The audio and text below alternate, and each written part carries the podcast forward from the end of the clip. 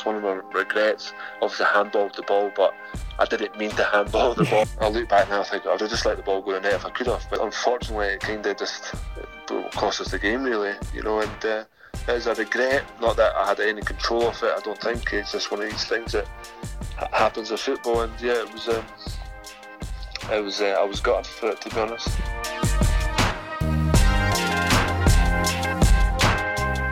Hey guys, it's producer Ross here, and welcome back to another edition of Ross Meets, the series where I catch up with former town players to talk about their careers from the ups to the downs and everything in between. Once again, I want to say thank you to everybody who has listened to the previous episodes. It's been a pleasure to speak to these players, and hopefully, they brought you some memories, some good stories to listen to during your day. And here we go, the ninth episode of Ross Meets. We're already getting to nine episodes, which is which is mad. Uh, but hopefully, we'll be getting more and more coming your way soon. But here we go, the ninth edition, which is with former town offender Christophe Berra. And what a pleasure it was speaking to Christophe about his time at Portman Road and his career as a whole. Spoke about a range of things from his early days at Hearts, then coming into England and playing for Wolves under Mick McCarthy for the first time, where he went on to help them win promotion to the Premier League and went on to play in the top flight for three seasons. Then, of course, reunited with Mick at Portman Road, playing for Ipswich Town and went on to become Player of the Year in his first season. Then spoke about the second season where we got into the playoffs, and he also spoke very much in depth about the handball incident against Norwich, which ended in getting sent off, and spoke about that in depth about one of his biggest regrets of his career in that game. And then he spoke about other big moments and highlights during his time at Portman Road, and also then spoke about his return to Hearts, his boyhood club, where he's now currently still at, and also his ambitions in coaching. And it was just a, just great to chat to Christophe about his time career as a whole. As I uh, hope you guys enjoy this. I really enjoyed speaking to Christophe. Uh, let's get right into this interview because I'm rambling as I normally do. So let's get right into this interview and hope you enjoy it, guys.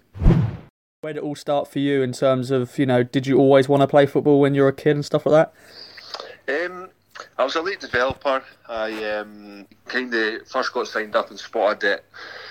Yeah, I played for a local team around the corner from my mum dad, five minutes from there, called the Edina Hibs. Um, maybe joined them under 12s from like primary school, secondary school football. And then I was really late in getting picked up. But I to, to be honest, I kind of always just said to my dad, oh, I don't think it's going to happen. And it was literally last year you could have got picked up to go. Um, to go not full time as in ground staff as we used to call it up here, yeah youth pro. Um, I had like one year before that, so I joined Hearts at under, might have been 16s uh, for one season. And I was out of there'd been boys who had been in that team for three, four years yeah. with Hearts, and I, I think I'm I can pretty positive I was the only one that uh, got kept on to get a oh, wow. a full time contract with the youth team. So I, I signed a a two year youth pro, or we used to call it YTS up in up in uh, Scotland uh, ground staff. So I had two years. I was uh, fortunate enough to get that. Hmm. Were you um, always defender as a youngster, or were you one of those people who liked to play up front at first, score the goals, or did you always feel that was one of your roles you liked?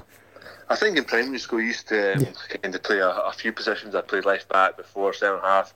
I think I had to go and goalkeeper once for uh, at primary school level. Yeah and I might have had a couple of times up front, but yeah, over the piece, it was um, I was a defender.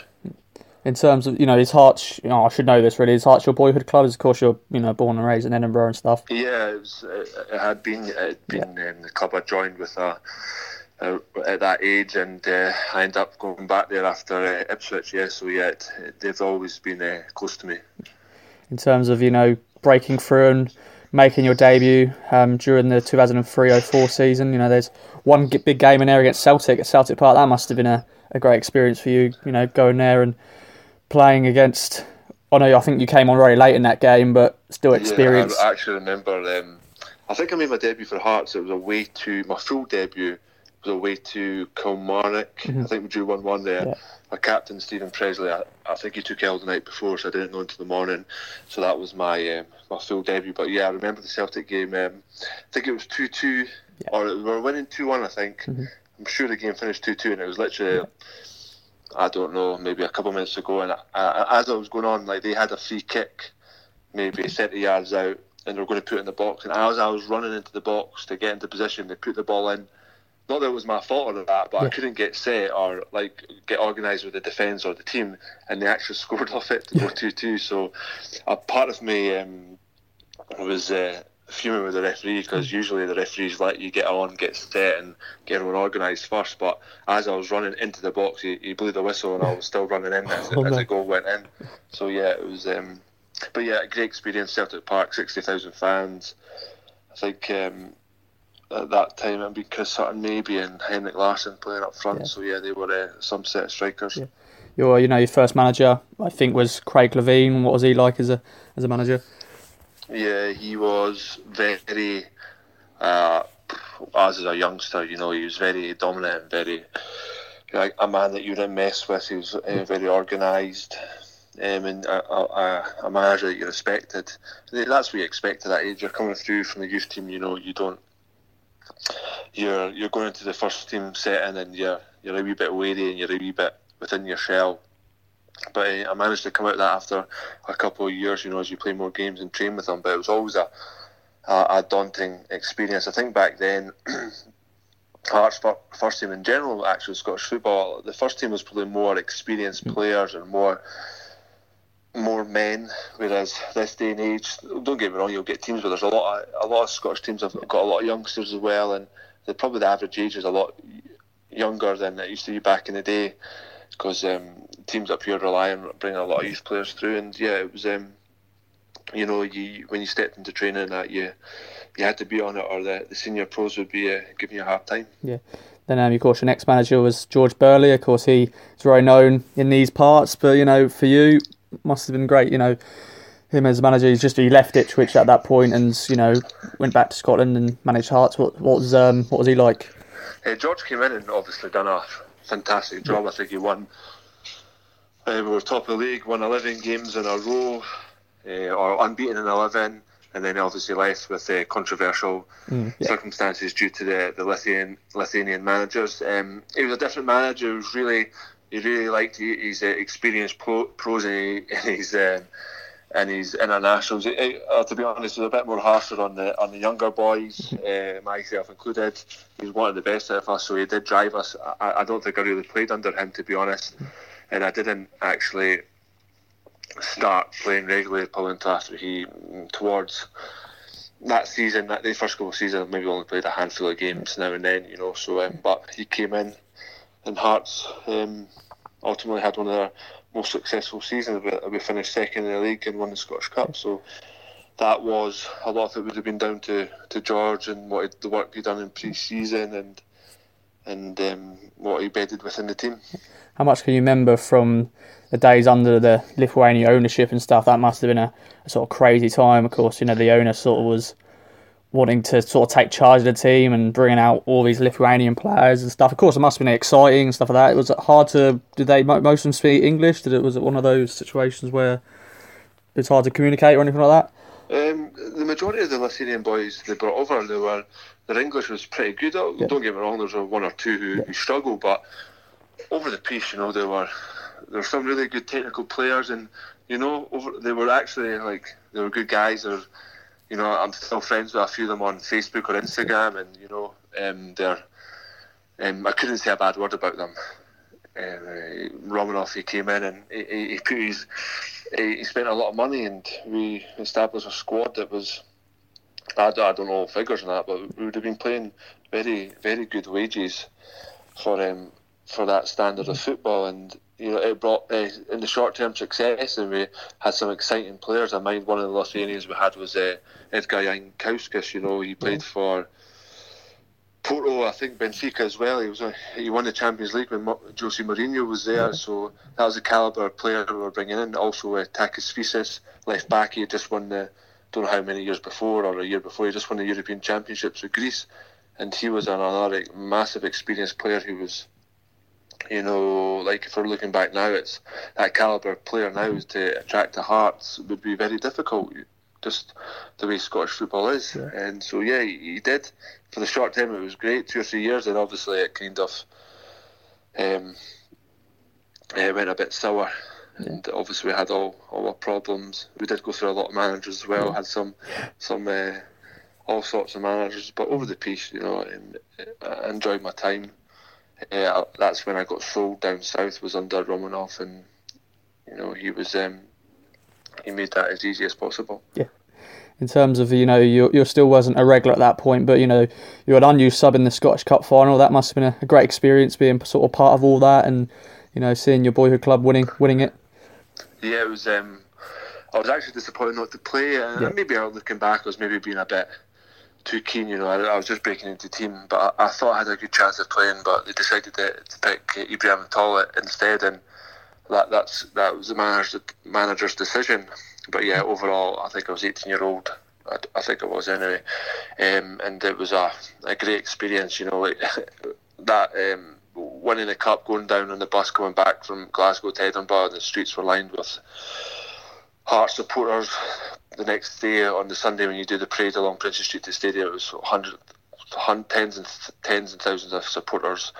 Um, and when I look back as well, it was a game that could have, it went to penalties and it could have so easily went the other way, and it would have been a totally because we were playing against Gretna. I think mm-hmm. I don't know if Gretna were a division below us, and they were a team who had spent a bit of money with their their, their yeah. manager for a really small club, and they had a great season, and they, they took it took it right to the wire, and you know it could have easily went other way, and we were massive favourites, and as I said, from going from such a high to winning the cup, on the other end, it could have been such a disaster, and it been such a as I said, a disaster because we were overriding favourites. Yeah.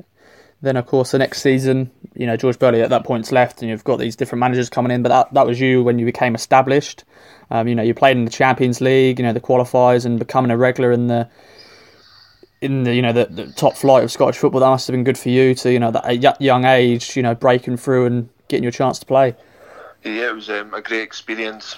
That, was, uh, as you said, my breakthrough season playing in European Champions League and European qualifiers going away to I think one of the games we went to away to uh, I don't know if it was a team in Bosnia and it was I think it was like 40 degrees when we came off the off the plane mm-hmm. it was so hot I think we managed to get a nil nil draw over there after maybe winning one or two nil at home then we went to the another big game against AEK Athens we played at Murrayfield in front of maybe 40,000 fans um, they beat us you know they, they were just a, a different calibre from uh, the team that we were.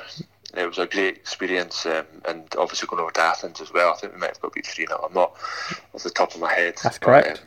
Um, yeah, it was disappointing, but when I look back now, for I, I was young, it was a massive eye opener, and you know, a, a, great experience for, for myself, and you know, it was. I was very fortunate to manage to play in those those kind of games, and obviously the club seen me as a prospect, a youth prospect. Hearts throughout the past I've obviously kind of been known to to bring some players through and sell them on, and I was fortunate enough to be a regular in that team. Yeah. Then of course the the following season, you of course went on to win, you know, your first Scottish cap as well, and that must have been good for you. Is that you know now you're getting noticed at the international level? Yeah, I I don't know actually. I think that first time a cap was actually under George Burley as well. Okay. I'm sure it could have been Holland or away at the um, Amsterdam Arena. I think we got yeah. beat. We got beat two 0 three 0 We actually didn't play bad. I actually gave a penalty yeah. against uh, Huntelaar. I think it was to make it three 0 so the, the game was gone. But they had Robben playing. They had some of the top players playing from that time we actually, as I said, we didn't play that bad. Maybe the, the result was a bit, you know, flattering, but it was for myself. It was a, it was a, a great experience. I, I don't know if that was my debut or that was my first start, but yeah, that's what um, that um, experience. You know, playing in Amsterdam Arena. You know, it's one of the famous stadiums in the world, and against no other team in you know Holland who were um, one of the um, like renowned for um, creating yeah. technically gifted youngsters and players, and you know that was um, I, have got the strip framed actually that from that yes. from that game as well. Yeah. That is um, yeah that will live with me for a long time. Of course, you you gone on to win 41 caps, scoring four goals. That must be great to represent your country, and you know you're scoring goals as well. I know, I know there's I remember there's one goal that you scored late on. That must have been a you know great experience. Um, uh, 41. Uh, I, I probably sometimes don't appreciate as much how many times I play for my country, yeah. but I will do one day when I when I retire and I'll look back. I've been fortunate enough to 41 games and to get four goals is even a, an added bonus, you know.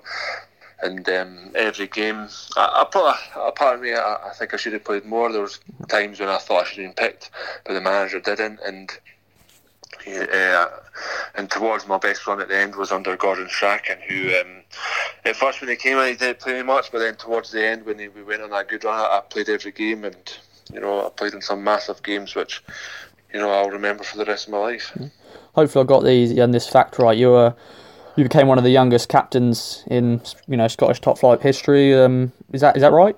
When yeah, I think it was at the time. Yeah, time. I, I, I, was either twenty or twenty-one year old. Yeah. It was under it was a Hearts obviously under Romanov. He mm-hmm. decided to, or as uh, well, the manager decided to make me captain. You know, it was a great experience.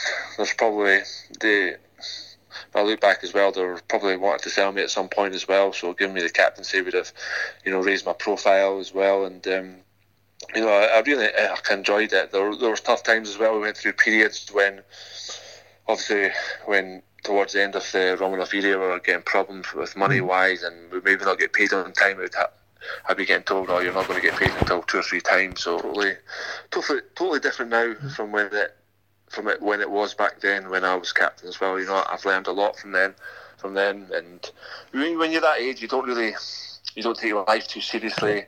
You don't take being, you, you, obviously you take the captaincy being serious when you're going out to pitch and, and training, but all the other little jobs that come with being captain, you maybe you didn't realise at the time how important they were, be like coming tickets out, organising stuff. Where, where as you get older and more experienced, I think you you mm. you feel there's more added responsibility to to do things and help out the players or the staff or whatever, be it with tickets and other little things, and look after people and go to to club club events and represent the club.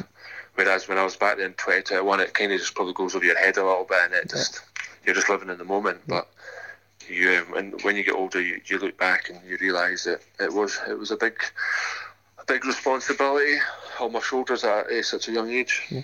As you said, you know they were looking to, to sell you at that point, and you know not not because you know they don't want you anymore. That you know it's just at the time they probably needed some money.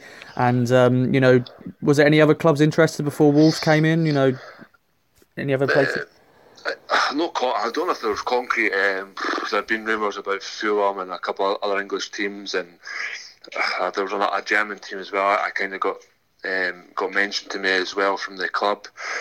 And um, obviously, I went, ended up going to Wolves, which I think the club had rejected a couple of offers prior and a couple of transfer windows.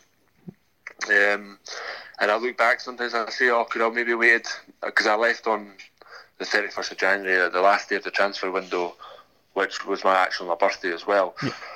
it's quite funny because that's when I, um, well, I don't know, I've when I went alone when I was about just not long ago, it was on the 31st as well. So yeah. I seem to do a lot of things on my birthday, big things in my life. Yeah. Um, so yeah, when that happened, I sometimes look back because oh, should I? Because I think that season we finished. I was working under Csaba László. I think we might have finished 3rd mm-hmm. that season, and, I, and sometimes I look back in hindsight. Oh, should have stayed there till then another three or four months and seen the season out and and maybe had more options at the time, but you, you can't live like that. You know, I went to Wolves, a massive club, and you know, it, we went and won the championship. I've got a, a league medal, and and ultimately went to play in the Premier League for three years. So yeah, it was. Um, it happened all quite quickly. It was on. I think we were playing maybe. I don't know if we are playing Hamilton on Saturday, and it was a Friday. I got told about it that the club had off been accepted an offer. So on the Saturday, I flew down. Saturday morning, I flew down to to Wolves, watched the game, done my medical on the Sunday morning. No, that Saturday night after the game. Mm-hmm. Stayed in the hotel, trained on the Sunday morning, which is quite. When I look back, it was quite a big thing because you're, you're, there's so many emotions going through your body, a lot of stress and that because you're you want to do the medical and that mm-hmm. and get through everything. And I trained on the Sunday. Sunday morning. I wasn't hundred percent because my head was all over the place, just because it was just a big, massive thing that happened. I, I was, I think I was twenty three or just turned twenty four. Obviously, it was mm-hmm. my birthday. As yeah. I said, it was so coming down, flying down, and I don't know how I managed to get my car. I don't know if someone drove it down from our, my mum and dad, or I had to go back up and get it. But yeah, it was massive. As I said, I played that my first game, proper game against Coventry away, and it was a. They had like Leon Best and someone else up front who really powerhouses, strong and athletic, and I think we got beat two one. Yeah. It was an eye opener how how physically, for starters, physically stronger and competitive the league was, how much stronger I had to get. So yeah, it was in the first game I'm thinking of get beat. I actually should have scored as well, or, or I missed a sitter, I think, in the header. But then I think the next game, I don't know who it was, uh, maybe Burnley away. I, I think we went there and maybe drew. I'm not sure, and um, or we might have got beat. I'm not sure but I actually played pretty well, and the manager pulled me aside said, "Well done, that was more like it." So um, yeah, from then on, I kind of got settled into the team, and we, I think I played six, 15 or sixteen games that were left in that season, and we, we won the league. Yeah. Of course, you're saying manager there. That's Mick McCarthy. Of course, a, a manager you reunited at Town, but you know what was Mick like at Wolves, and of course you went on to have success. You know, getting promoted that season, and you know helping them get promoted. Yeah, Mick was um, Mick's Mick really. Um, yeah I've got the greatest respect for him. You know, he's had he had a great career as a player, and he, he took that into being a manager.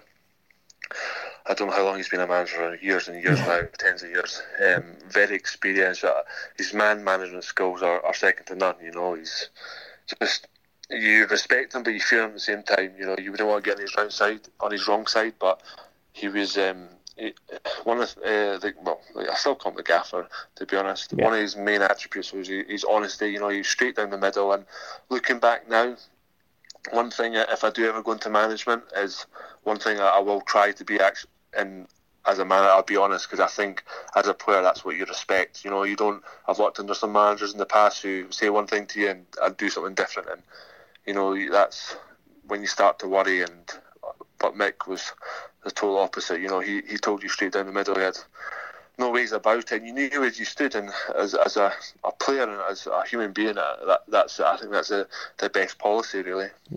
Then of course now you're in the top flight. You know there must have been your your dream there to hopefully play top five English football. You know you play top flight Scottish football now, top of English football. You know what's your big memories from playing? You know there three seasons during that time at Wolves. You know what's your any good memories, any games that stick out for you? Yeah, it, those three years, uh, you know, you look back now, they flew by. They were yeah. great experience. It, it, was tough at times. Don't get me wrong. Mm. You know, going into the into the league, one of the one of the smaller clubs just coming up with a, a small budget. We didn't spend much on players compared to other leagues, so you know the, the squad and the manager we were, we were punching above our weight at times, and you know, we managed to, to get three seasons here. I think with a bit more investment, we could have stepped on like like Wolves now totally different. The, the money there is is ridiculous. You know, we, we never had that kind of money back then. But you know, there's games we managed to beat. Apart from Arsenal, I think we managed to beat all so the so-called top five, six teams. We, we went to Anfield on I think a Monday night and live on television. We won one 0 Stephen Ward scored the scored the winner there. We've uh, we beat Man United. We've we've beat Chelsea. We've, we had a lot of good games against Tottenham. We beat Tottenham away as well and drew there. Um, the only team we didn't um, ever beat was Arsenal. We we went to the Emirates twice. We definitely drew once there. Um, yeah, I think we drew once yeah. there, one one or nil nil. I'm not sure, but there was one time as well. I remember this game quite fondly. Um, we were drawn, I think, at the time, and literally a minute to go, I don't know who it was. It might be Ronald Zubar actually. someone or someone, somebody made a mistake or something, or nothing major that happened, and we conceded, and we came in, and the gaffer was fuming. You know, we were so close to getting another. I think it was a draw anyway at, at the Emirates against a team who, um, you know, had some like Van Persie in that front. You know, it was one of the big teams in England. Um, but over the piece, you know, we had some great. Another game that springs to mind, I think it was Monday night as well, away to West Ham or live on television. I think they were kind of near the bottom with us as well, and we, uh, I think we managed to beat them 3 0 at, at, West Ham, so that was another uh, I think Mark Jar- uh, Matt Jarvis scored, and maybe Ronald Zubar scored as well. You know, that was a, a, another game that springs to mind. You may have been asked this before in terms of you know some of the big names you know you played against. Who was sort of one of the difficult? You know, you mentioned Van Persie, but out of those, you know, big strikers, you know, which one was the toughest you know opponent for you? Um, Van Persie, he was always playing on your shoulder. You know, if you couldn't see him, he could see you, but you couldn't see him. So his movement was good. Um, but one of the the players that always kind of stands out to me a little bit. It's not so much the the, world class players, and well, he was world class too, but it was up yeah. there anyway. It was Berbatov, you know. Um, sometimes the way he plays with his hands down, you don't think much of him, but my God, if he got the ball into his feet, you're not getting off it. You know, his first touch, his, his protection of the ball, his shielding the ball was second to none. You know, and he was so strong. And sometimes on telly you think, oh, he's not that fast. You know, he doesn't look that fast, but he, he could shift as well. And so Berbatov, when he played that oh, only a few times, he he kind of stood out to me. Technically, he's he was second to none. You know, he's as I said, his shielding of the ball, his strength, where he kept the ball. You, you, if he had it at his feet, you're never getting off him. Yeah. Then, of course, um, unfortunately, got relegated in the third season. Of course, Mick got sacked. Terry Connor, his assistant, then became manager. Um, what was the difference between, you know, Terry, once again, he's well known, but, you know, what was your reaction when you heard, he, you know, Mick was getting sacked and Terry was going to come in to take over the reins just for them?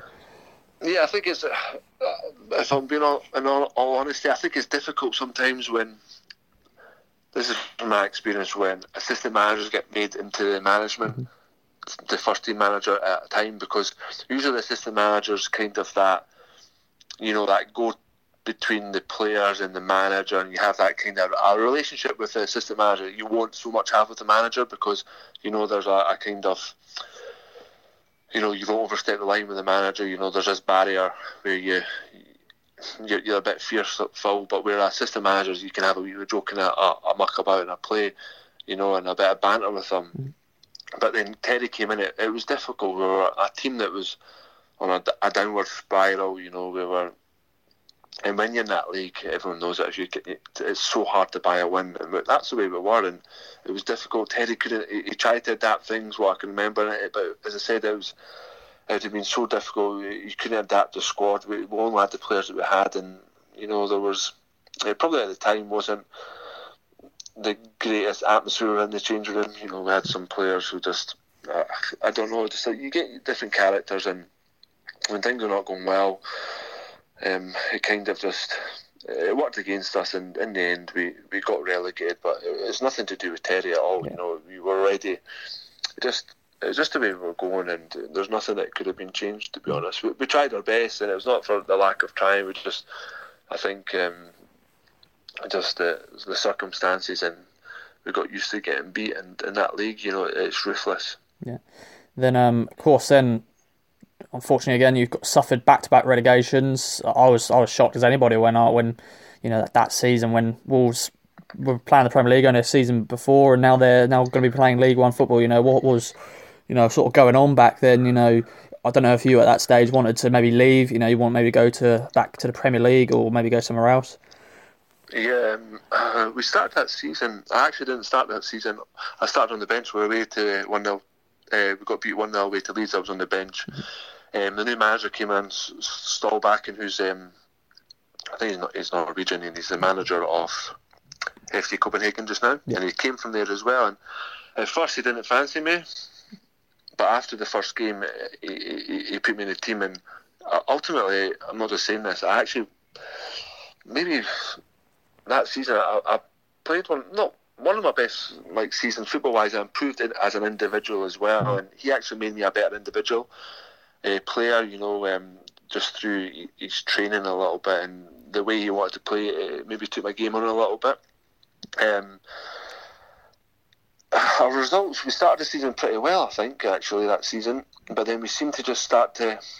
We were losing out games narrowly, 1 0, so and so. And you know, he came under a lot of scrutiny, and we went to, I think we went to Luton in the FA Cup, and we got beat one 0 down at Luton, and he got sacked after that. I don't think that. I think that was just in January, and we were we were kind of. I'm sure we were just mid-table. We're probably about the same number of points off uh, playoffs to relegation zone.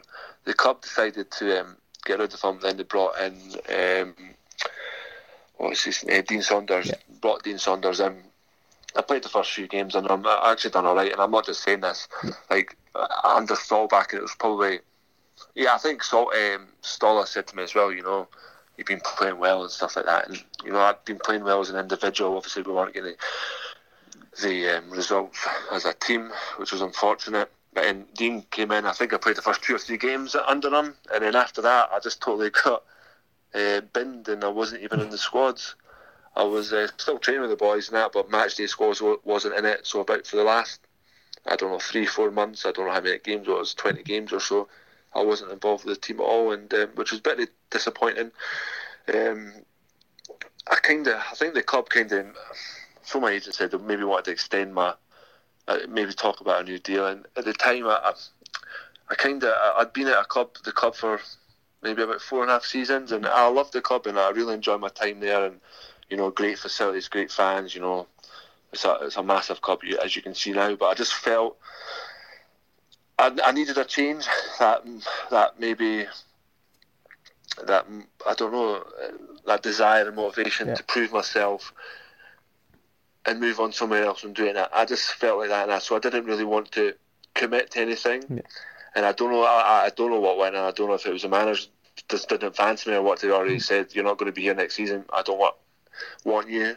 But if you ask anyone who knows me, I'm not a bad egg at all. You know, I'm, I'm an honest person. I'm not a. I wouldn't uh, cause trouble at all. I'm not. I'm just not that type of guy. Um, and yeah, I just never. I was not involved, and you know, um, I think the the last game of the season, it was we're already relegated. I'm sure we were playing away to Brighton, and I, I trained on the Friday, and Dean just says, "Oh, you're not in the squad, so you don't have to." No, I, the games prior to that, I was in the squad. I hmm. travelled on the match day, Okay. but I was just never on the bench for that. Hmm. In that last game, it kind of just said to me, Friday, I was expecting to travel, I have my bags packed to go, and I just said, "Oh, you're, you you don't have to come. You're you're not in the squad, so you can just stay here." So basically, I had to go say bye to the boys, which it was which was emotional, you know. Yeah, and definitely. I just literally packed my bags and drove up the road. You know, it was a probably disappointing way it kind of ended because. You know, I've been there for four and a half years, and I think I got a bit of stick from the fans as well. But they, they don't know that you only hear reports, and it, that's fair. Fans are passionate about. It's nothing to do with the club and that or anything. You know, they treated me really well. Fans were great to me. I, I gave them all, and obviously it was a it was a negative time point of the club, as in we probably had a lot of players who were still from the Premier League, and probably not not myself included because I was never on the kind of money Yeah. that certain players were, and we're in like players now just find it comfy and we're picking a wage packet, which is not all of them, that's for sure, definitely not all of them. But um, it, it needed a clear out, and they, they done that. They brought in a new manager, and the manager get promoted, you know, and they, they went from strength to strength. Then uh, your next move, of course, is reuniting with your old gaffer, Mick McCarthy at Ipswich. Was that the one of the first sort of moves that you thought was going to happen in the summer, or was there any other clubs you were, you know, talking to? Um, it wasn't really. There was. Well, I, I went back up home and I was waiting for a couple of months and for things to happen, and I actually realised it's not that easy when you're a free agent to get a club all the time. You know, unless you're a, a top top star. I think as the the years go on, it's harder and harder uh, because squad teams have their squads already built and their manager their money uh, differently. And I was never going to go to. A, the Premier League to a top team who's got millions and millions of pounds. You know, I, I've just been relegated from the, the Championship, so it didn't look good on my, my CV, even though I didn't play a third of the games. You know, but um, um, I was back home, and I had there was a couple of other mentions of other teams in in England. My agent said, and one in Scotland, but then. It was. I think it was. I'd been keeping myself fit. It was maybe two or two or weeks before the season started, and um, I ended up going to Ipswich. Um, at the time, it wasn't um, from on a contractual kind of situation. I, I got a, a two year deal. I, I think it was two year deal, and like the money wasn't like at what I'd been used to. It wasn't. I was taking a substantial cut it, but I, I wanted to play football, and um, you know Ipswich a massive club. You know, great history, and I've worked under Mick before, and I went there. I travelled down. I drove down. I think it was six and a half hours or so in the car from Edinburgh. I went to watch the, the first pre-season training. I'm sure it was away to, I think it was Barnet. Actually. Yeah, it was. Yeah, it was Barnet. And I was sitting on the sidelines, just on the, the bench. Then I, I signed, and then it, it kind of just took off from there, really. You know, who sort of helped you? You know, when you first came to the club, you know, player wise, sort of helped you, you know, settle uh, in and stuff? When I first came, it was first when I met at the stadium to take me to the game. It was uh, um, Simon Milton who took me to yeah. the game to watch the, the Barnet game. He was obviously the, the go to for the players. And then when I arrived, you know, it was. I'm trying to think the player wise. I kind of I got if anyone knows, I get on with everyone. I, sometimes I'm quite quiet, quiet at first, you know, until I come out my shell and know, get to know players. I'm quite, as I said, in general, quite a quiet person. Um, so yeah, all, all the boys kind of made me feel welcome. And yeah, but I played my first game. I don't know who it was, and a friendly against. I don't know if it was Notts County or something. I don't know if that rings a bell. I'm not sure. Anyway, I didn't play great, and it just because I hadn't played football for what four or five months. I obviously been looking after myself, and fitness was fine, but just that sharpness and timing. So that first game, I was like, well, I'm a wee bit off it. But then I played a game. Maybe three or four days later, I'm not sure, maybe a week and I was back to my best. And I had to, I started the season on the bench, and uh, I don't know if it was four or five games in it. I, I, I came on and I started the game and I didn't look back really, and you know I think I went from strength to strength. To um, you know some of the games, you know during your first season, of course, it was sort of a, a rebuild for Mick. You know he of course saved us from relegation the season before when he came in midway through the season. Um, and then this was sort of rebuild. He was bringing different players in, some experienced players. Some, you know, Murphy joined permanently after he had loads of loan spells. Um, there's one game that sticks out early in that season um, a 4 4 draw against Derby, you scored in that game. You know, that was a, a mad game at Derby. You know, we were 4 1 up at one point, I think. And then, yeah. you know, what you scored in that game. You know, what's your memories from that game? Yeah, that was some game. Over the piece, we actually had a really good record at, um, at Derby. Yeah. Um, I think we won there a few times. Yeah. One of my last games, we won there as well. But yeah, 4 4 or 4 1 up flying. I think it might be in half time. Mm-hmm. And for some reason, like, uh, Derby, you know them. They're a massive club. They play big wages. They've got some players there, and they're, they're probably they've underachieved. Let's be honest. Mm-hmm. Over the years, um, since they've dropped out of the Premier League for the, the kind of squad they've got on, on paper and their financial backing.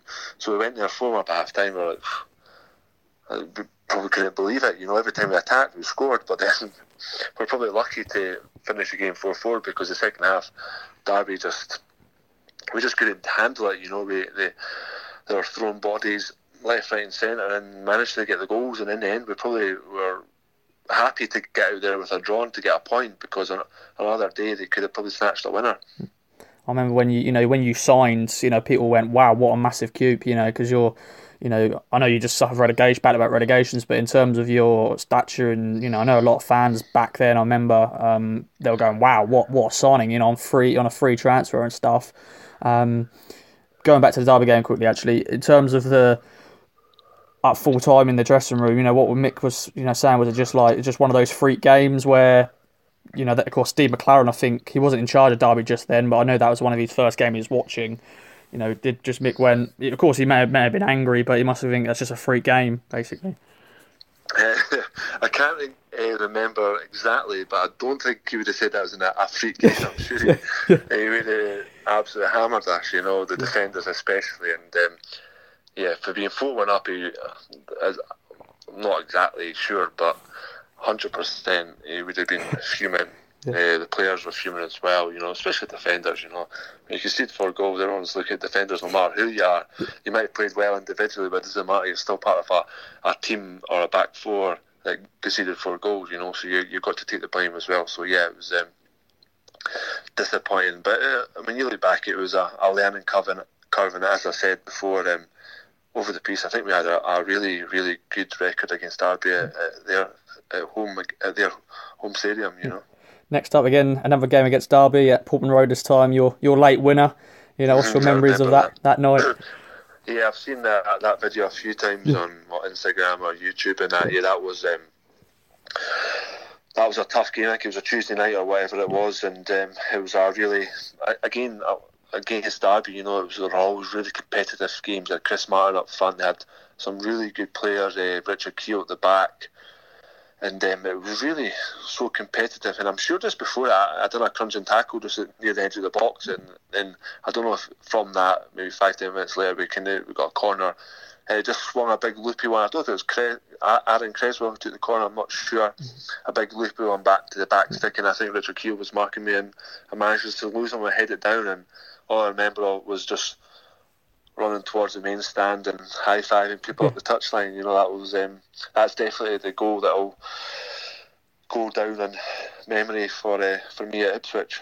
Yeah, definitely. And as you said, it's still talked about now. You know, when it hits that day, it's an on this day sort of classic where you put it out. Definitely with a celebration, and you know, people love late winners. Definitely under the lights yeah. at Eddie Stadium. But uh, you know, your first season, you know, you're partnered partnered up with Tommy. Um, what was it like partner up with him? Of course, you finished ninth that season. You're player of the year. You know, what a first season, you know, for you. Yeah, it was. Um, it couldn't have went any better. As yeah. I said when I joined the club, you know, um, the contract I got, like, I, I, I, was probably when I was a free agent expecting. Not that I'm this kind of guy. I'm not like wherever I've been, I've never, I've never, I'm not a greedy person, put it that way. I was maybe expecting, oh, being England, the Championship, you have to expect more. And, and, obviously, Marcus Evans, you know, within his right, free agent, well, he's not maybe, I might have not had many options. You might have been thinking that, so I'll give him this. But I went down there, proved myself, I ended up getting a new contract on the back of that. And, um, you know, I've always been up for a challenge in my life. And that season, you know, I, I went down there with uh, the bit between my teeth and I wanted to show everyone like, uh, like I was still a good player and I still had it and I managed to do that and playing with Tommy you know he was uh, both left sided as well. So I, um, I think I played on the right quite a bit actually that season. I'm not sure um, or we alternated it a little yeah. bit. Um, you know we had a, a, a strong I think under Mick you know most of his teams are strong defensively. Not that he ultimately works on defend all the time. Just the way he, the demands he puts on the players to defend, to put your put your head where it hurts and that, and it, it gets the best out of players. So, and over the piece, I think at uh, Portman Road, you know, we had a really, really good record at home, especially. Uh, I'm sure one of the records, especially midweek as well. Midweek yeah, games at home yeah, at Portman Road yeah. were, were ridiculous. You know, when they hardly ever lost any games and that, and um, especially in that league, you know, there's a lot of big teams in it who pay who paid a lot lot more money than Ipswich. I know Ipswich back in the day would have I think paid they spent a lot. Marcus Evans had spent a lot of money on under previous managers, but then Mick came in and done things on a really small budget, and, and Marcus kind of went along with that because he probably thought, well, we don't need to spend as much, and he's done that, and you know, we had some, some good seasons and we created some good memories as well. Yeah, the, yeah, the following season, of course, you got in the playoffs. You know, I think the, the, the whole squad's total was 10 grand basically on Tyrone Mings. I think the rest were free agents or through the youth. So, you know, going into that season, did you feel something could be happening? You know, you finished ninth the previous season. This season was an opportunity to maybe do better. Yeah, I think uh, starting the season, as you said, like obviously we only spent what ten grand on Tyrone Mings, and that, that just sums up Mick. You know, he's never really had loads of money to spend at clubs he's went to, and he's always done, always got the best out of squads, and he managed to improve players and sell them on and make a profit for the club as well. But that season, you know, we went. I think you start every season. You want to get into the playoffs, especially. You want to get promoted first and foremost, and if not, get through, get into the playoffs. And that was our aim. We um, we managed to keep most people fit, and I think we were solid as a team. We didn't concede loads of goals, but to win games, you need to score goals, and obviously having Didzy and Murphy up front, you know, that was a they were prolific, and I would have liked to play against them too on their day. You know, they they comp- complemented each other really well, and they were the the focal point of our team to, to get to get into the playoffs really you, to be fair, you know, you scored a few goals yourself as well with Tommy. You know, that season, that last season, I think you scored six goals. Um, two of them were earlier in the season against Birmingham, another late winner. Um, can you remember that? Yeah, I think um, me and Tommy always, always had a little wee competition. Yeah. I think in my first season I scored five and maybe my second yeah. six, and one of the the one that made it six was one that Tommy glanced and he was claiming it went over the line. I think it might have been against Huddersfield. I'm not sure. Yeah, it was. Yeah. And um, I managed to toe poke it in so um, that's what me just took me above Tommy. I think he, he still probably laughs about it. um, but yeah, um, that. Uh, what was the question you asked again? Sorry, I totally forgot after I was getting off on one. Uh, uh, just about goals, basically. You know, the Birmingham game, of course, you scored, oh yeah, the Birmingham. twice. Yeah. yeah. I, I remember. Actually, I think my first goal for Ipswich was away to Birmingham. It might be my debut. I'm not sure. We drew one-one against Birmingham. I mind that. But then the one that I think you're talking about was we played. Don't know if it was Birmingham away on a, or it might have been a Tuesday night, and I scored two goals. Um, one was from a corner. I think the last one we were two one down, about minutes left at the clock, and I just stayed up front and ball got down, put down the right wing. I think Ando crossed it from a kind of deep position in, and I just slid in at the front post, and it went in, and you know we managed to get a two-two draw at a, a, tough place to play football. Yeah. So yeah, I, I do 100% remember that game. Yeah. Then um, course gonna have to bring up the playoffs. Um, you've probably been spoken about this a few times, but um, you know, of course, we had to play Norwich, didn't we, in the in the semis, and you know, we drew the first game. What an experience that was! You know, when you know, as you said, Ando, he went and scored in that game, and you know, the, the just the scenes and the, the loudness when he scored, and you know, unfortunately, it was a one-one draw in the end, and then we went into the second leg. You know, going into the second leg, you know, how are you feeling? Yeah, it was obviously the first game at home. It was um, big atmosphere, massive game, one-one.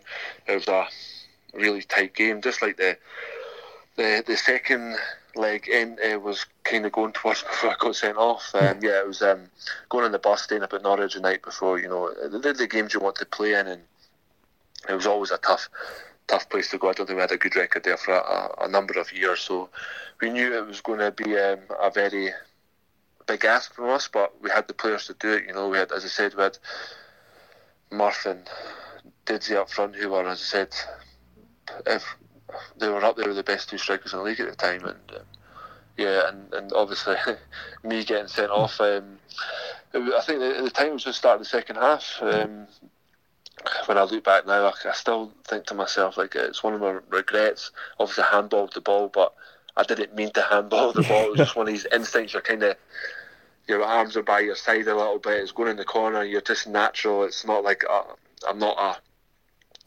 I'm not a, a, stupid player who like people who get sent off for rash tackles or do stupid stuff. I'm just not me. It was it was not an instinct that I thought, right, I'm going to hand the ball here or something going to net because I look back now, I think I'd have just let the ball go to net if I could have, but it's just I just I don't know what it was. I just my hand was there. It was it wasn't out at the side by loads. It was just where it was, and it just unfortunately it kind of just cost us the game really, you know. And uh, it is a regret. Not that I had any control of it. I don't think it's just one of these things that happens in football. And yeah, it was. Um, it was. Uh, I was gutted for it to be honest.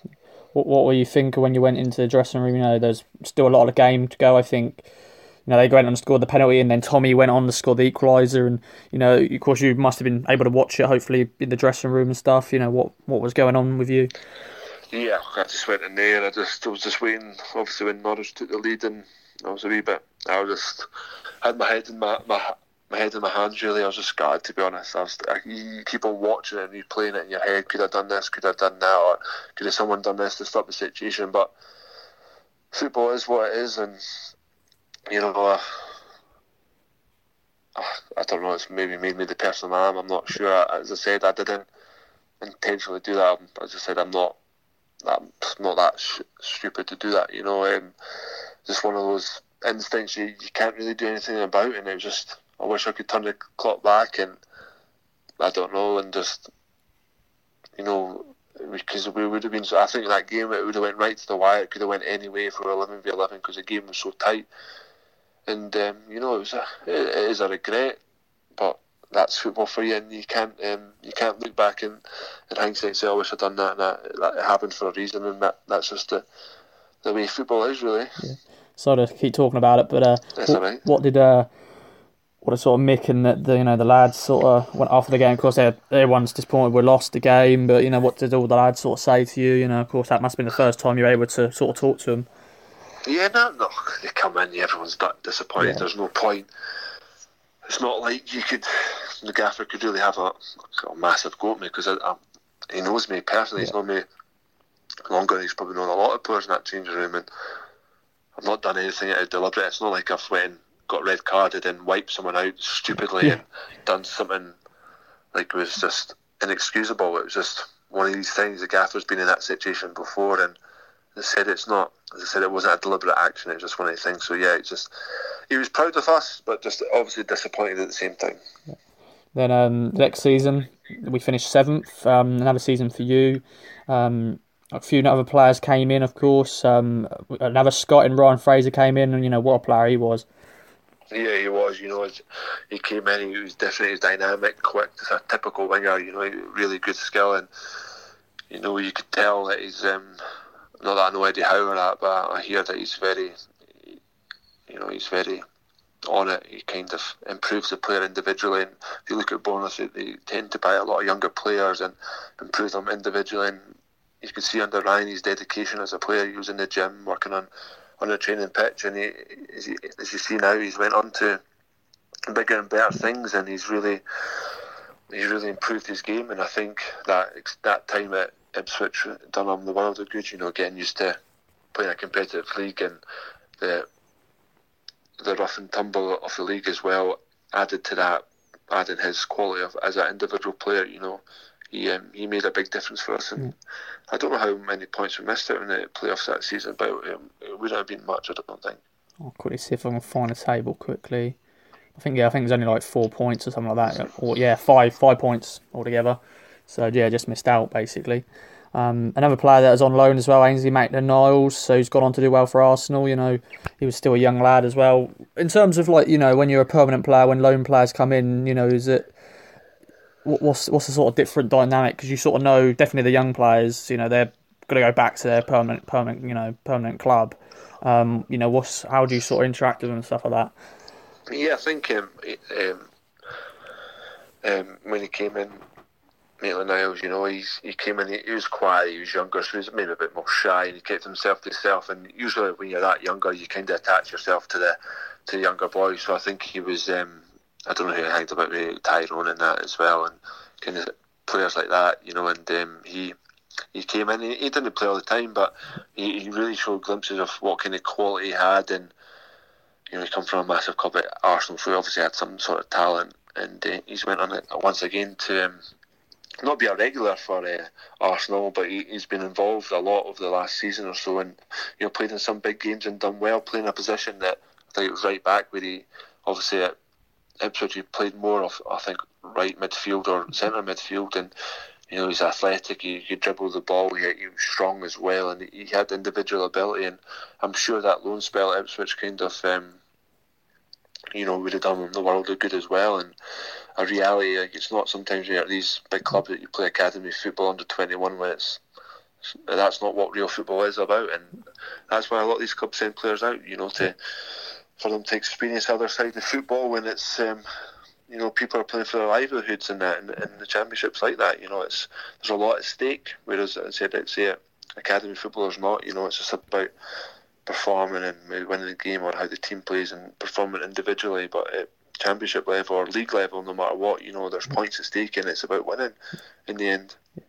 Then um, the following season, of course, what, what came up to be your last season, of course, it wasn't as successful as the last two seasons. Um, were you disappointed that season? Um, of course, I want to bring up one game quickly. It was, wasn't in the league; it was in the FA Cup against Lincoln.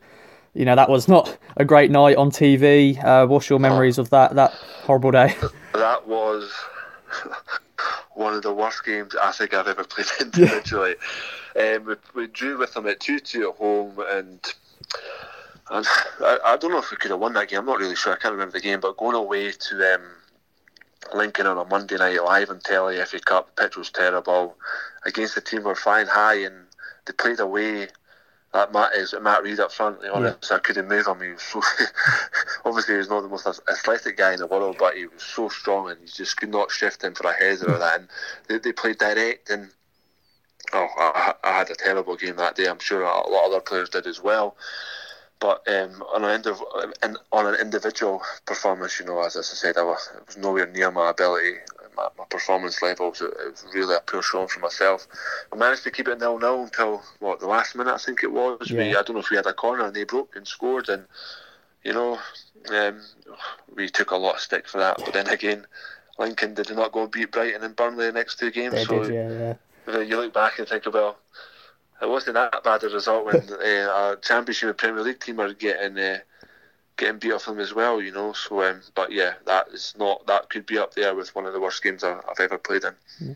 I've played myself. You know that that season, did you did you think it was going to be your last season? I think I, I read that you were, you know, thinking about going back to Scotland, of course, you know, back with your family and friends and stuff like that. You know, yeah. did you feel like going into that season that was going to be yeah. the possibility? I think, um, looking back now, yeah, I think it kind of in the back of my head, I did. Um, when I look back now from my experiences, and it's the same for managers, I think sometimes when you go to clubs, unless you're a top club and you're playing there all your life and you're happy there, and that's fine. But I think to get the best out of players, I think, and managers as well, I think there's a time scale, three to four years, I think, really is that kind of level.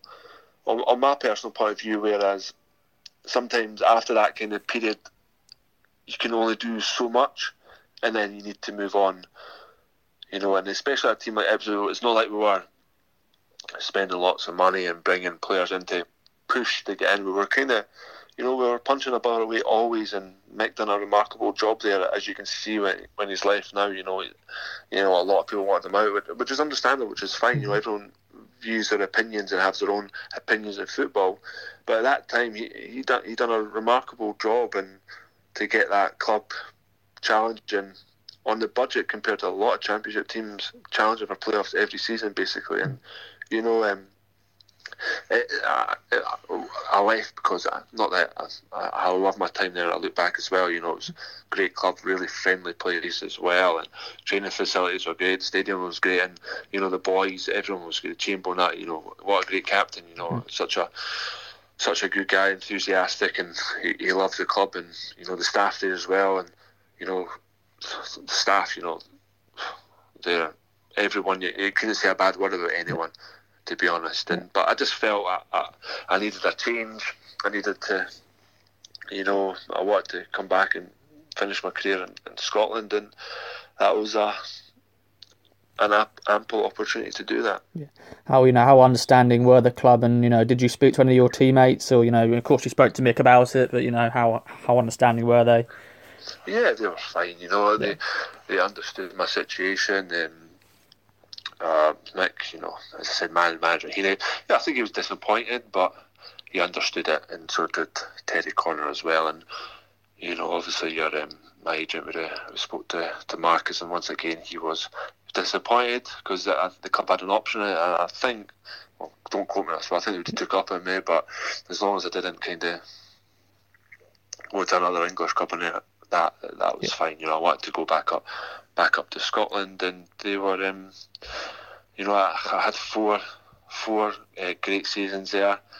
I'd love to go back one day and you know watch a team and I don't know, maybe manage in England one day as well yeah. if I have that opportunity. But um, yeah, it was um, a great time. But as I go back to, if you look managers these days, you know, sometimes I think managers, apart from the very odd few, as in Alex Ferguson, maybe Eddie Howe. Yeah. There's sometimes you just got to realise that I've got to, I've got to move on now and yeah. go somewhere else and get a new challenge and that. And I end up going to Hearts, and my first year I got Player of the Year there as well, you know. And um, so I think for me, I think three, four, four and a half seasons at a club, you know, kind of that's when you get the the best out of me, you know, that kind of. Um, I don't know, because especially when you're moving away from home, you that kind of, I, I don't know, that enthusiasm and that consistency and you, you, you're putting high level of, of performances in, you know. Because there's times when I, I didn't play as well, but because people get used to you and you've maybe set your, your limit so high that you get judged on that. But there's games when people might think you're not played that well, but you've actually not played that bad. But it's just because the circumstance of the game, or you might have got beat, or we might have been conceding a bit, but that's football for you. But as I say, I go back to as I said, more so probably the managers. You know, sometimes managers can outlive their uh, their time at a club and they don't get appreciated as much. For example, I don't know Pochettino at Tottenham. You know, sometimes it's there's times just to move on, you know, and yeah, I've done my best here. I've really enjoyed it, but I'm going to go on somewhere else. I've left, I've left the club in a good place, and you know, you move on to something different. Yeah. Do you know? Do you speak to some of your former team at Ipswich? And of course, you've seen the, the current situation of the club. You know, you know, what was your reaction when you, you found we were getting in the relegation battle, and of course, got relegated? Um, uh, now and then, I've texted Chamber a few times in the past, and I'm friends with a few of them, a few of the guys on social media. Some are not there at the moment as well. They've moved on. Mm-hmm. But um, yeah, it was. I, I wasn't there. Um, maybe I'll look back. Maybe it was a good time that I left yeah. because the next again season, and obviously things turned sour against Mick, and once again, Mick had probably took the club as far as it could have, but he wanted to try that last chance, and you know fans didn't appreciate appreciate that, and sometimes you know that you know, everyone wants change. Sometimes change is good, but sometimes you've got to do it the right way. And ultimately, it, it didn't work out. That's not saying that wasn't the right decision to, to obviously get rid of Mick. I'm not saying that at all, but it, and ultimately it didn't work out. And you know, the team got relegated, which is, but we all know English football. There's yeah. been massive clubs who get relegated to League One, but they can bounce back and go back up the leagues. For example, Leicester have done it. Um, Wolves. Bournemouth have, Wolves have done it. Yeah. Bournemouth have done it. Yeah. So sometimes you might need to take a step back to take two steps forwards, and um, you know, hopefully in the long term, that's what will happen. The club can rebuild yeah. and uh, move from strength to strength because, as with a lot of clubs in the Championship and maybe a few in League One, they they have all the, the facilities and the the size of the club to, to be playing in the Premier League, you know, and Ipswich would be a massive club in the Premier League as well. If had the financial backing and Definitely. you know a great, great kind of place to live as well. Really homely and quiet, and nice people and nice weather as well. Yeah. It's always it's always sunny down there and dry. So mm. um, not far from London. So yeah, you never know. Football changes quickly, and hopefully they get um, under the current manager Paul Lambert, you know, they can um, they start the season off well, and but they, they just dropped off to the yeah, towards the end. But once again, that league is is ruthless. There's a lot of big clubs in there, and it's very it's very difficult. Yeah. How um where did you sort of live during your time at you know the, the club? I stayed in Kesgrave, so literally what a mile from the training ground. Yeah. So it would not take me long. You know, Grange Farm it was actually. Oh, that's so, where yeah. I live. That's where I'm living now. Was it all right? Okay, yeah. that's where um, Bart lived as well. Bart yeah left as well. So yeah, it was um, handy, quiet. It was really quiet down yeah. there, and nice. So couldn't complain. Yeah. Then, um, of course, you, the return to Scotland, as you said, and you know, back to your former club of Hearts. You know, as you said, player of the season that first season, next season, um, bring up the unfortunately the Scottish Cup final defeat. Um, you know, what's your what's your memories of that? I actually spoke to one of my mates who um who went to one, the game itself and actually apparently bumped into you in the pub after the, oh, the defeat and uh, briefly spoke to you and just you know what's your memories from that? Yeah, well, first year I went back up. Um, I was going to a team that was kind of we were Hearts are for anyone who doesn't know Hearts, Hearts are probably I'd say third or fourth biggest team in Scotland. You know, mm-hmm. Celtic Rangers, and there's either Hearts, Aberdeen, Hibs, you know, those kind of teams. Um, stadium 20,000, you know, you can sell out most weekends, especially if you're doing well and you're yeah. flying high in the league, it's sold out every week. You know, passionate fans, have got big expectations.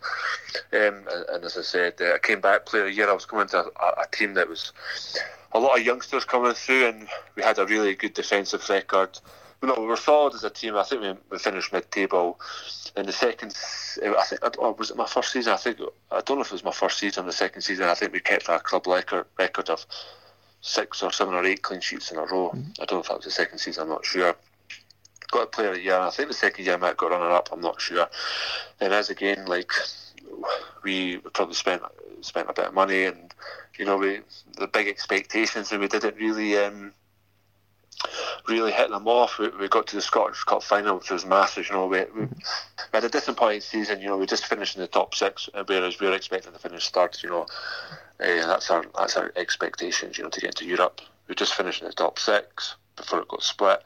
Scottish Cup final. You know, we had a really good run in this cups. Actually, then we got to uh, a couple of semi-finals and a cup final. Uh, we're in another semi-final actually, but obviously the the, obviously due to the coronavirus, it's yeah. been uh, stopped just now.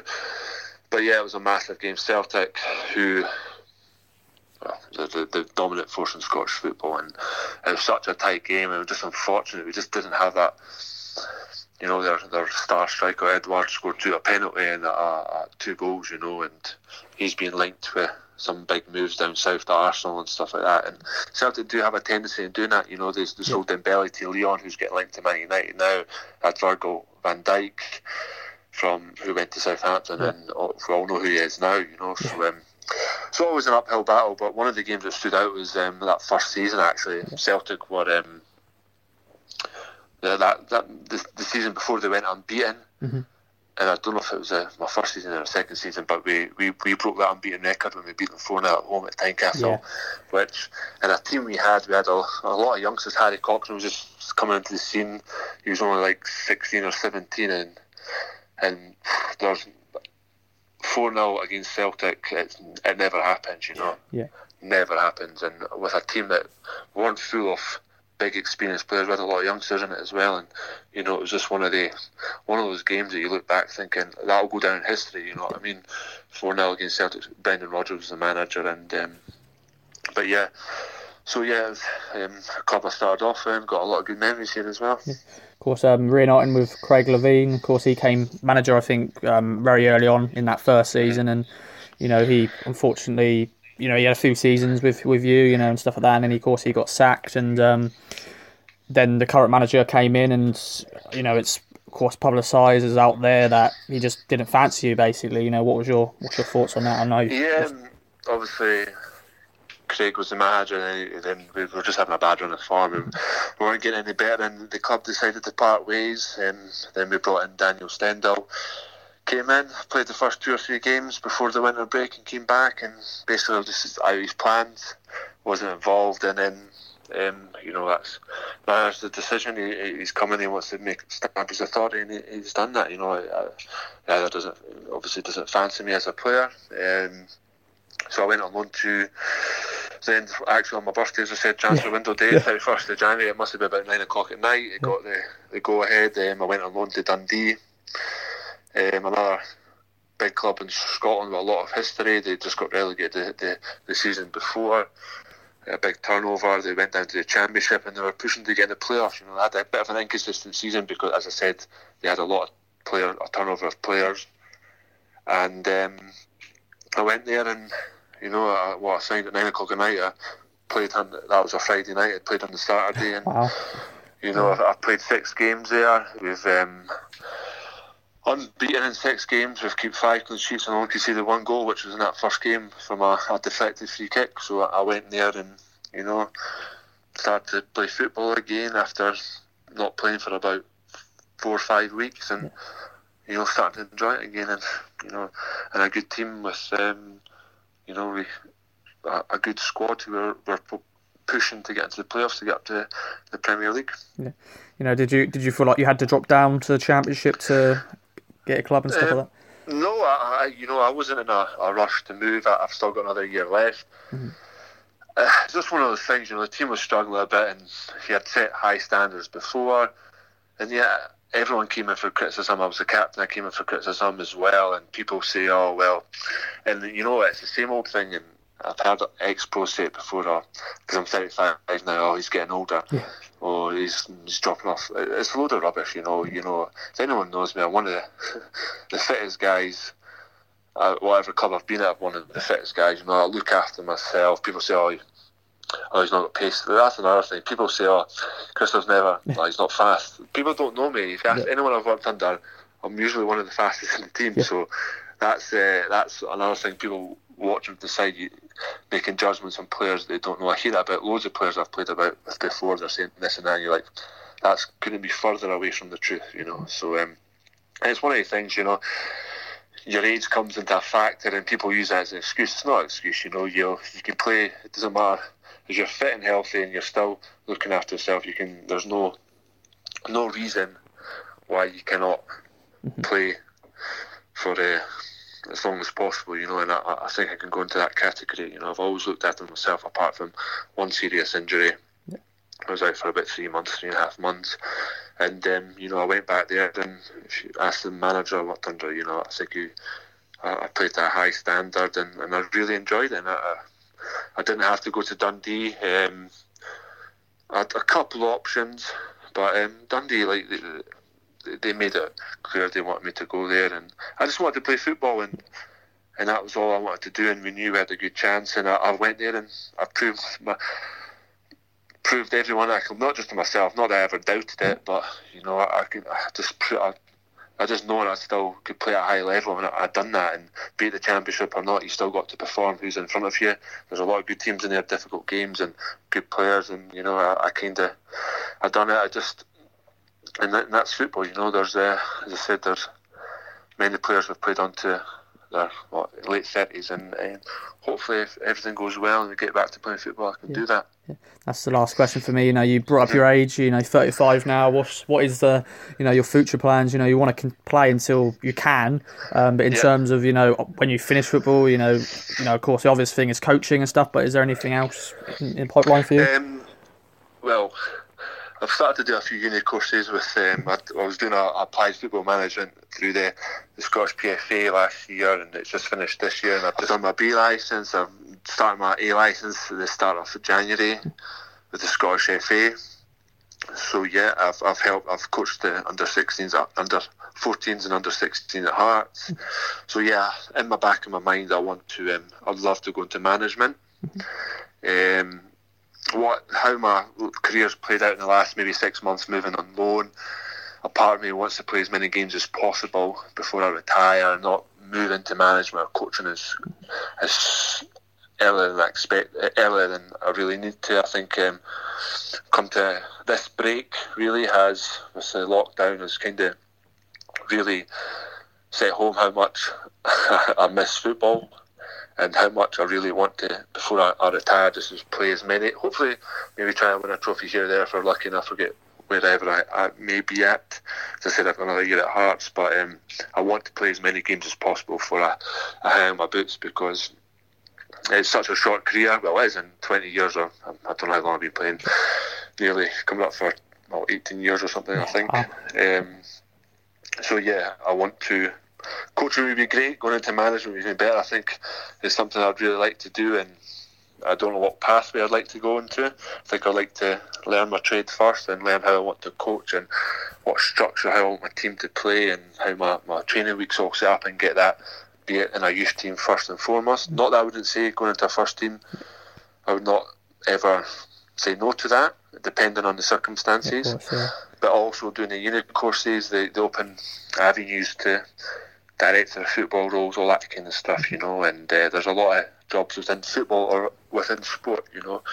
And um, as I said this, as you said uh, prior to the chat, I've been a lot more resourceful in this time Yeah. off reading books. I think I've what, nearly finished my first first book uh, since lockdown. It might not seem a lot, but for people who don't read very often all the time, you know, um, I'm getting through it quickly and also doing things with the PFA. They've got all their on, on online courses, um, just simple things like learning how to do Microsoft, Microsoft, how to work Microsoft apps. Something so simple, but because you've been out of school for so long, you're used to app, app, Apple Macs. You're used to their kind of systems and stuff like that, and also a wee Spanish course that the PFA Scotland are doing as well, which I'm on my third lesson, but it's um, it's uh, it's not as easy as that's more that's definitely more difficult. But I think going forward, I think if you want to do a pro license, you need to um, be seen to learn a language and try your best to learn a language. So I've decided to try take up Spanish, but which I've actually got that half one today for two hours. So we'll see how that goes. But yeah, um, as I said, I plan on playing for as long as possible. But uh, management is something that definitely uh, you know entices me. Uh, um, if I have the opportunity, I mean, hopefully be successful at Yes. it. I've got my, I've definitely learned throughout my career. Well, 18 years. There's a lot you learn through football and through managers. A lot you, I think you lot, you learn a lot of things you wouldn't do than you would do in football.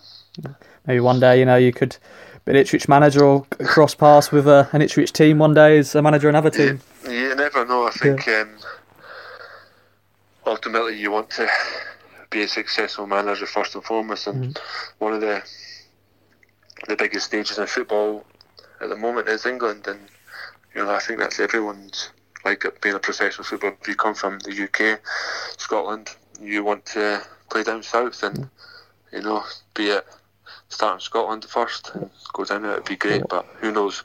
Who knows what the future holds? Well, the thing is, like the last, you know, Ipswich manager who was successful, of course, was Scottish, was a former player in George Yeah. Burley. You know, he did really well. So, wait and see. You never know. You never know. Well, uh, well, Christophe, thank you very much um, for chatting No me. It's been a, been a pleasure. I don't want to take more of your time up. Hope you enjoy your rest of your day and uh, Yeah, no problem. that's fine. Yeah. I really enjoyed it. Thanks for that, Ross. Pleasure. From true crime to football, Brexit to Oakville. For more great podcasts from Archon, head to audioboom.com slash channel slash Archon.